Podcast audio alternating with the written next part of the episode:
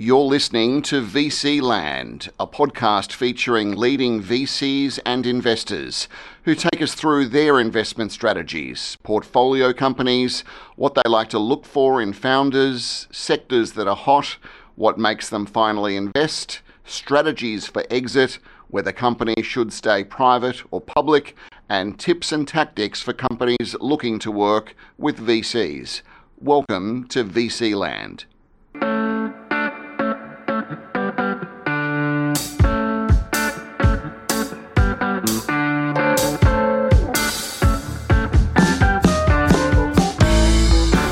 My guest today on VC Land is Phil Morle, leading investor, entrepreneur, founder, mentor, startup guru. He wears a lot of hats. Phil Morle from Main Sequence Ventures. Welcome to VC Land. It's great to be here, Justin. Thank you for having me. Phil, tell us about Main Sequence Ventures. So, Main Sequence Ventures uh, was founded three and a half years ago from a federal government initiative, which was answering the question how can we do a better job at transforming more of the world class top 1% research that comes out of Australia into globally significant Google scale companies? And one of the ideas that came out of that was that a venture capital firm focused on R&D and moving that into companies would be an interesting idea. And with that hypothesis, the government put in $100 million to the CSIRO, and who then hired the rest of us to to raise another 140 million. So our first fund was 240 million dollars, focused on this mission of transforming research, and we've custom built a venture capital fund to be very good at doing just that job. And yeah, you know, we were right. The the the hypothesis that there was a problem to solve here and venture capital could solve it uh, was was a good observation. It's playing out in what we're doing with the fund, and as more venture capital gets into deep tech, it's uh, leading to some interesting times for the Australian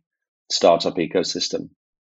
So, what would you say the specialty of the fund is? You mentioned deep tech. Is is that what it is? Deep tech? Yeah, our, our, we we call it deep tech. It's a kind of it's a new word that people wonder what it means sometimes. But how we define it is companies that have a strong scientific core to them, something that's been uniquely discovered by the founders through some kind of research. Uh, that may be inside a research organization or it may be happening outside. There's nothing to say these these companies need to be part of CSIRO or part of a university.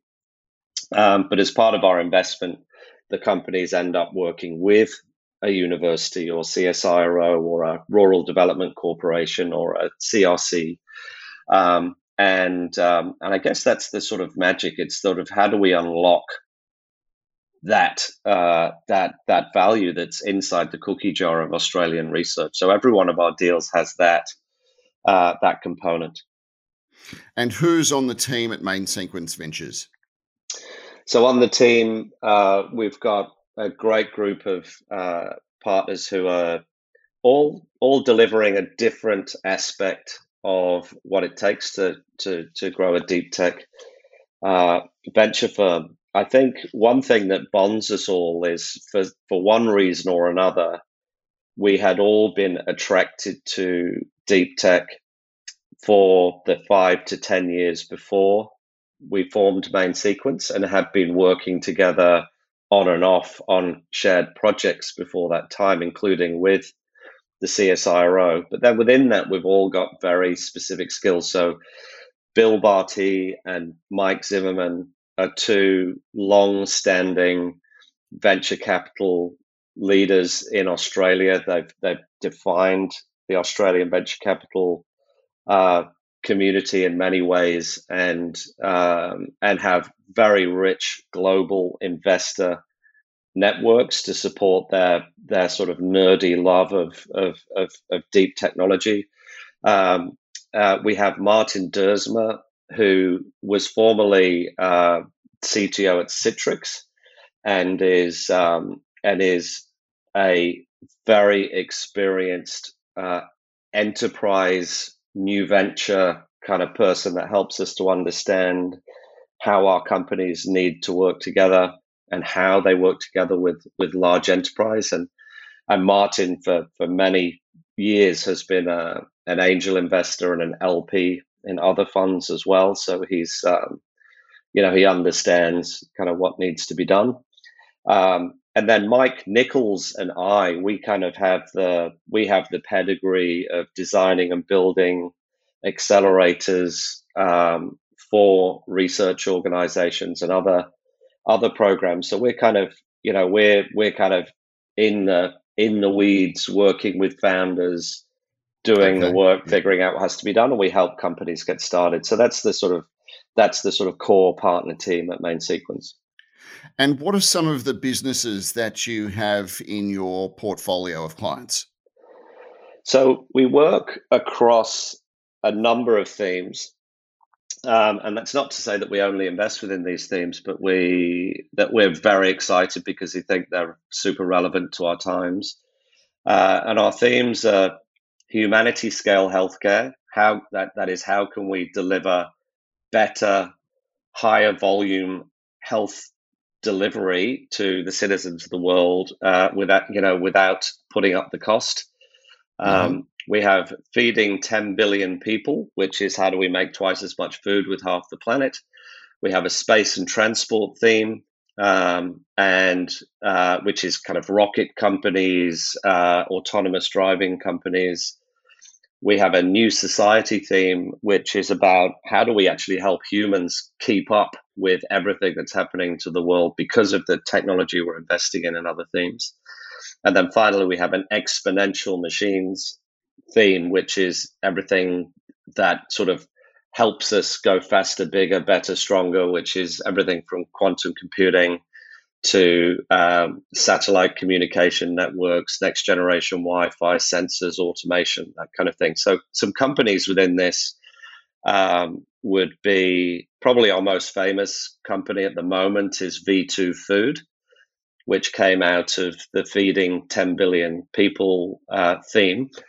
Yes. And yeah, when you ask the question, how do we make twice as much food with half the planet? Um, you know, meat is uh, animal meat is something we're eating more and more of as humans. Um, not not not only in terms of more people, but each person's eating more meat. Mm. Um, and it's the it's the hardest one to scale with animals, um, and we've kind of already run out of planet there. So we said, could we start a a plant-based meat company and could we make one as great as companies like impossible foods yep. we brought we brought together the csiro science teams uh, Hungry Jack's of burger king to to give us access to the market and the and the supply chain and we put in risk capital and that was the beginning of the company and that's now you know multi-hundred million dollar company after just a year and a half Wow. Uh, and it's an example of of the kind of unique way that we work. So we've been able to bring together those different uh, components to make something that works powerfully as a whole uh, from from the unique context that we have as a fund. Um, on the other side of the spectrum, we have uh, Q-CTRL, which is a quantum computing company, which we mm-hmm. uh, caused to spin out of. Uh, well, it didn't exist actually to spin out. We we we worked with an amazing scientist called Professor Mike Biercuk, who is a professor of quantum physics at Sydney University, and the initial bit of work there was just trying to understand what's happening in what's happening in quantum computing. Is it is it making the transition out of the lab towards being a commercial reality now and is now the time for venture to get involved. And that led to the understanding that quantum computers are um, they're quite fragile. They're literally constructed with atoms and particles of light. So the world kind of acts upon them and the whole computer kind of collapses yeah. before you can do a computation. What what um, what Mike Biercuk's company Q-CTRL does is it it stops that decoherence happening and it, it basically keeps that computer held together and stops the errors kind of coming in and the whole computer falling apart. So the, the really simple way of describing what they do is they they make quantum computers usable sooner and they're sort of very accelerating the emergence of quantum computing here in Australia. I, I, know Coviu is one which is um, on the up, revolutionising telehealth. Well, I mean that's a, that's an example of a of a company which was terrifically well placed when this terrible world of COVID nineteen hit us exactly. all in March. Um, Coviu, we span out of the CSIRO uh, two and a half years ago. Um, the team had made a world class fit for purpose uh, way of clinicians and patients connecting over the internet, uh, which is so much more than sort of Zoom for healthcare, which people often think it is. Uh, there's some yeah. very unique requirements in the healthcare environment, not, you know, um, I- including the very basic reality of how do you cope with doctors being late for your appointment, which I think we can all agree is a common experience. Um, and so, how do you, you know, how do you manage that whole workflow of a of a practice around uh, people visiting remotely? And it's that's one of the many things that Coviu does terrifically well. Um, they had built a brilliant sustainable business before COVID hit before that moment, the the healthcare systems of the world, frankly, not just Australia, were still resisting digital remote healthcare um, uh, in you know and just sort of sticking to the habits of the past. But of course, when COVID hit, we needed infrastructure uh, yes. in Australia to be able to do that. Like if you if you imagine it as physical practices, we needed a, another you know, few tens of thousands of consultation rooms which weren't physical so that patients could be seen and so that doctors frankly didn't go out of business because you know most most most medical um, practices are small businesses which mm, yep. it just just just like if you're a hotel or a bar it's a problem if people aren't coming um, you need the punters coming through the front you door. do you do. So so so Coviu went from, you know, hundreds of consultations a day to tens of thousands of consultations a day within the space of two weeks, and is continuing to grow like crazy. And uh, and we're only just at the tip of the iceberg there, because even though they're doing tens of thousands of consultations a day, um, most most uh, telehealth still happening over the phone as doctors get used to it. And so we've got a massive amount of growth to do in that company. Also, a huge amount of uh, pull from customers in other markets like the US, where where where there aren't um, equivalents of Coviu yep. to fill the gap. And so it's another example of it. I mean, if you think about our our mission as a fund to help transform great Australian R&D into globally significant companies. And where Coviu is at this moment in time with the with the innovation it has as a product and what the world needs you know i think Coviu is going to be a a global brand uh, in the next couple of years. Phil can you walk us through the process of how you and the team assess a deal yeah, this is interesting, and and as you can imagine, it is a often discussed, iterated, challenged, experimented kind of yep. approach yep. because it's the it's the it's at the very core of what we do as mm. uh, as VCs. So there's a few things which I think are unique here. First of all, first of all, we have the belief that not the best deals will not be universally liked and that as partners if we if we created a model where there needed to be unanimous agreement in an investment that we would you know we would um, we would all meet in the middle and invest in a whole bunch of kind of quite good companies. Whereas if we if we accept that the best high scale opportunities are not visible to everybody at the time mm-hmm. that you make the yep. investment, yep. then that's what we should design the system around. So, um, and if you take V2 Food as an example, that because that's been our biggest growth, yeah, um, I can tell you that that there were there were parties uh, in our in our group who thought it was a terrible idea. I just thought it was it was you know it was commodity it was you know it was food it was you know highly contested space etc yeah. but you know because of our system it kind of got through and then you know it's it's it's working so we say so first of all like most VCs one of us needs to champion and stand for a deal yes. and you can think of that person as a like a movie producer, it's our job to to sort of unlock the value of something. Is it is there something there? How does it work? What does it need?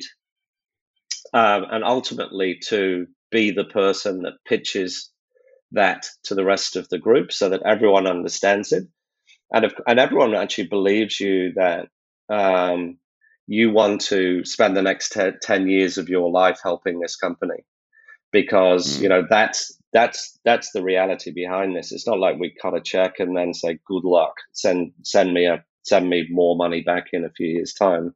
Yeah, that's what it we, takes. Yeah, we have we have, we have to help a lot, and um, and so so we have to love the opportunity. So that's that's step one.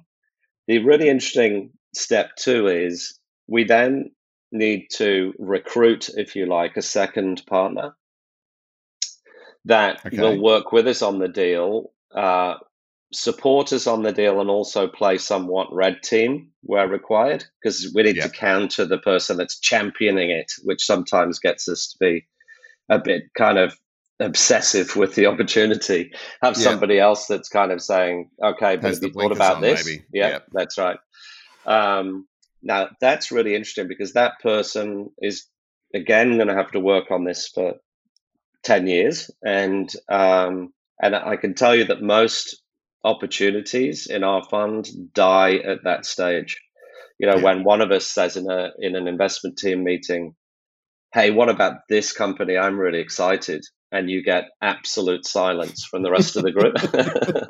um, and as we get busier, it's kind of that gets that gets harder and harder. So, yeah. you know, one tip I would give to your listeners is you know, it's always a good tip. This it's you don't only have to convince the person you're speaking to; it's how do you arm them with the words and the argument to persuade other people, because that's the next thing we have to do. Um, then we have uh, the the point where all five partners agree, and and what's happened between the beginning of the process and that process is we've gone through a kind of opportunity building uh, process with the founders. We've gone pretty deep. We've um, um, and we've asked questions around the opportunity as well as the threat. So what what can often happen in these processes is people obsess on risk, and certainly we have to look at that. We're in the risk business. Hmm. But we're mindful that you can kill a deal, you can kill hope in founders, and you can completely miss an opportunity if all you do is say, "Why is this not going to work?" or "What can go wrong?" So, yeah. we one of one of the actual questions we have in our deal memos that we put together is, "What if they're right?" So basically, we have to sort of describe the world that says if someone's saying, you know what, I reckon we could double the world's meat supply with plants, or I think we could increase the usefulness sooner of quantum computers, you know, what if they're right? What will actually happen? What, how big could this company be? Hmm. What change in the world could happen? And and we're thinking about that kind of stuff uh, as much as we are the risk. Another example of that with our unique envir- our unique context is we might say, uh, um, how how can the resources and capabilities of the Australian research sector make this company 10 times more valuable quickly. And um, and it was quite interesting when we founded the fund and we started doing our early interactions with the research system. Given how you know science is the art of of you know um, experimenting for the failure. Um, what um, uh, what we found is that the initial conversations were scientists say, "Yeah, here's why that's not going to work," or "Here's all the things that are wrong with that that position that this this company is taking." Yeah, and we've moved that now into still doing that, of course, but also saying, "Well, how could this work? How could it be more likely to succeed? Who are the best researchers in the world and the best labs and the best scale up facilities that this team should work with to reduce the chance of failure and increase the chance of success. And we found that there is a delight and enthusiasm in the Australian research system to do that. So, actually, having um, uh, a, a, kind of SWAT team of researchers working uh, with us on putting a deal together is extremely exciting. And um, uh, and is leading to some really really powerful opportunities. So deal deal creation as well as sort of deal diligence, if you like. And and how many deals would slide into your inbox? Say on a on a weekly basis oh, to um, you and the um, team or you know every year Like, i imagine it'd be you know hundreds it's yeah it's a lot i think the last i saw from our crm we'd done two and a half thousand reviews over the last, you know, in the life of the fund.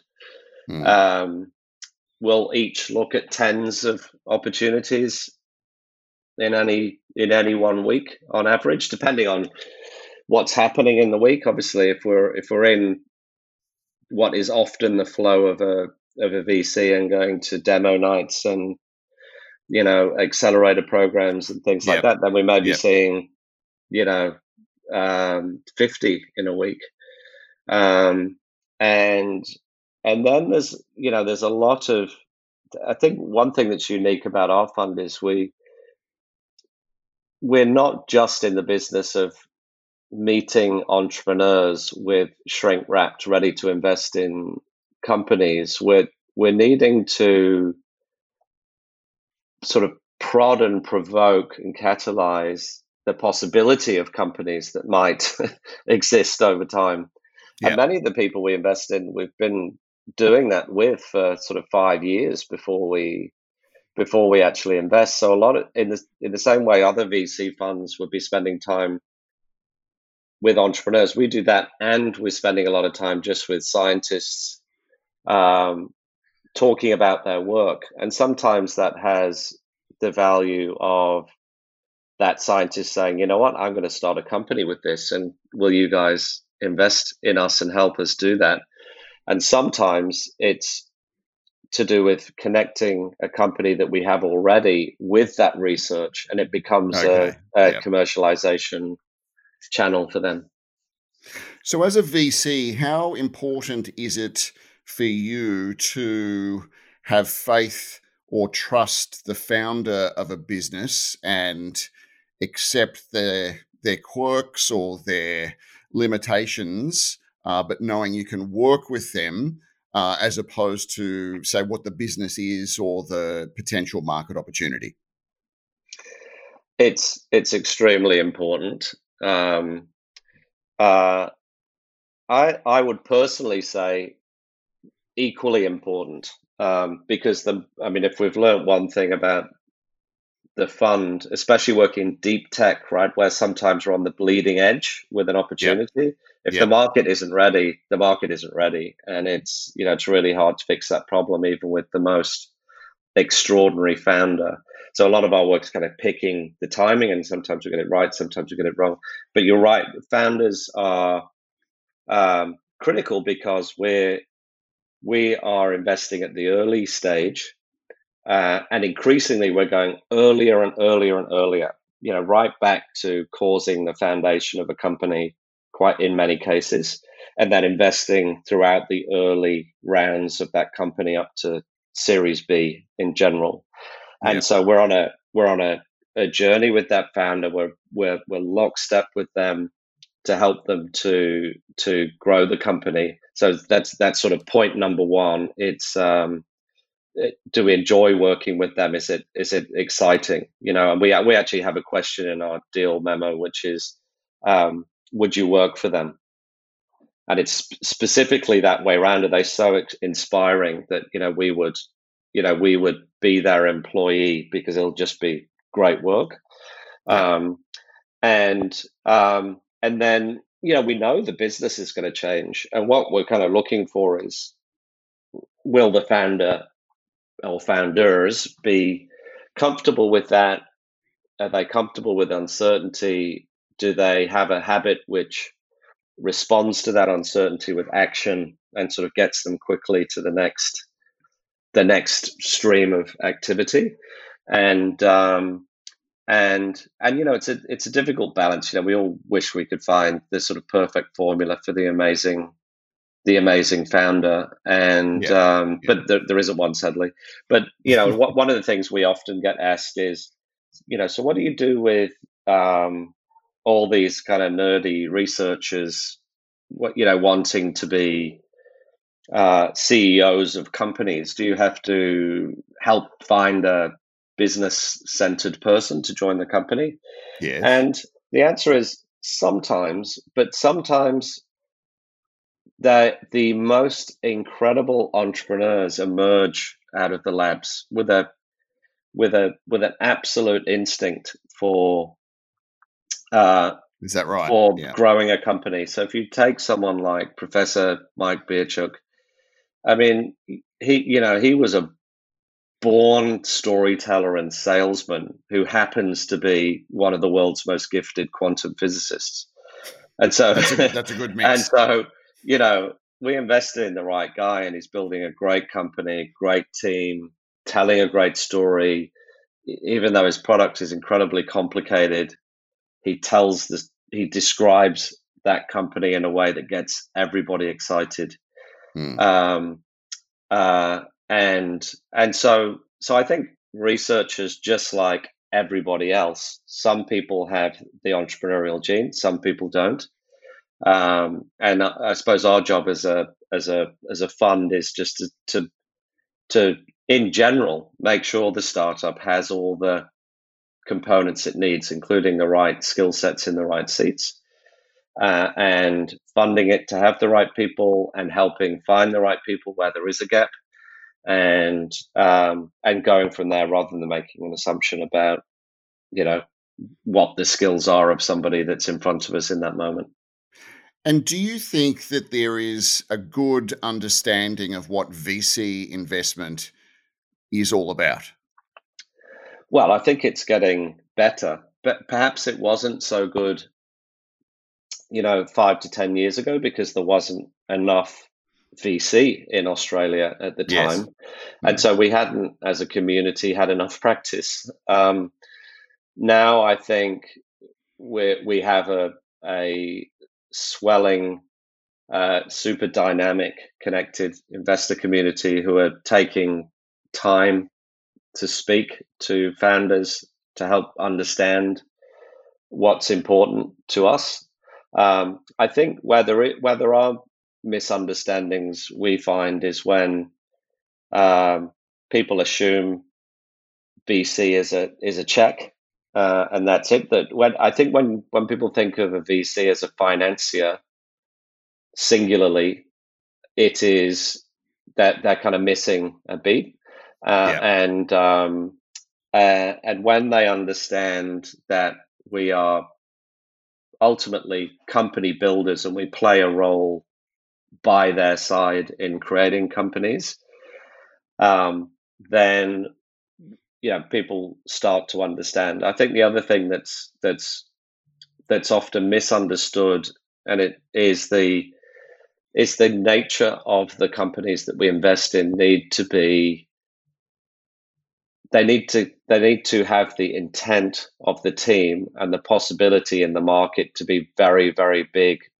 billion dollar companies hmm. and and that's just because of our business model it's not because good companies equal billion dollar companies. It's because the companies that work best and optimally in venture capital is a company that a is going to need a lot of capital to get to the to the point of impact that it wants to have and as it does so it will be increasing in value sufficiently so that everyone stays motivated with enough ownership along the way and um, and and what that means is that if a company might make let's say single millions of dollars a year that doesn't make it any less a brilliant company. But if that was my company, I wouldn't want to give most of it away to VCs. I'd want to own most of it myself. Yes. Um, and so that's a conversation we often have as well. And what about um, some advice for, say, founders who are looking to raise some money, but are potentially weighing up their options to do it either in Australia through VCs or heading overseas to, say, the United States? How do you steer them through that? Well, one thing I would say is that all founders should have a global perspective. And one of the things that's happening today is that because of COVID 19, there is a phenomenally powerful opportunity that didn't exist before, which is people are taking Australian people's calls in a way they never have before. Is that right? um, yeah, that right? yeah, yeah. And so, I mean, when when when COVID hit, I had a very exciting US trip planned. Uh, I'd spent ages putting it together. I had three weeks of meetings with 40 or 50 meetings over the three weeks. It was going to set me up for the year. And I was deeply frustrated when um, my plans slipped through my fingers and I couldn't go. And I said, right, yep. I'm going to, I'm going to still go, but I'm going to do it virtually. I'm not going to ask anybody to change the time of the meeting. I'm just going to basically do the night shift, get up at two o'clock in the morning and take my California and New York meetings. Yep. And, log on. and, and and 100% of the meetings happened and and that that has not stopped uh, since that time, and and we're seeing investments happen. Yeah, we, we you know some of our portfolio has raised money from overseas investors, and those investors have never met them face to face. So this is a great moment of change, which is to the benefit of Australian founders. So there's more that's possible to answer your question. I think I would certainly encourage founders to look for the investors that have the best fit in general and be mm. kind of agnostic of the country. Australia, of course, is benefit because we're closer. You know, we we can probably spend more time um, with founders. We're more likely to understand the founders' network and context and things like that. But other than that, I would say find find the right find the right investor regardless of where they live. Phil Morle, it's been an absolute pleasure talking with you today. Thank you so much for your time. Thank you, Justin.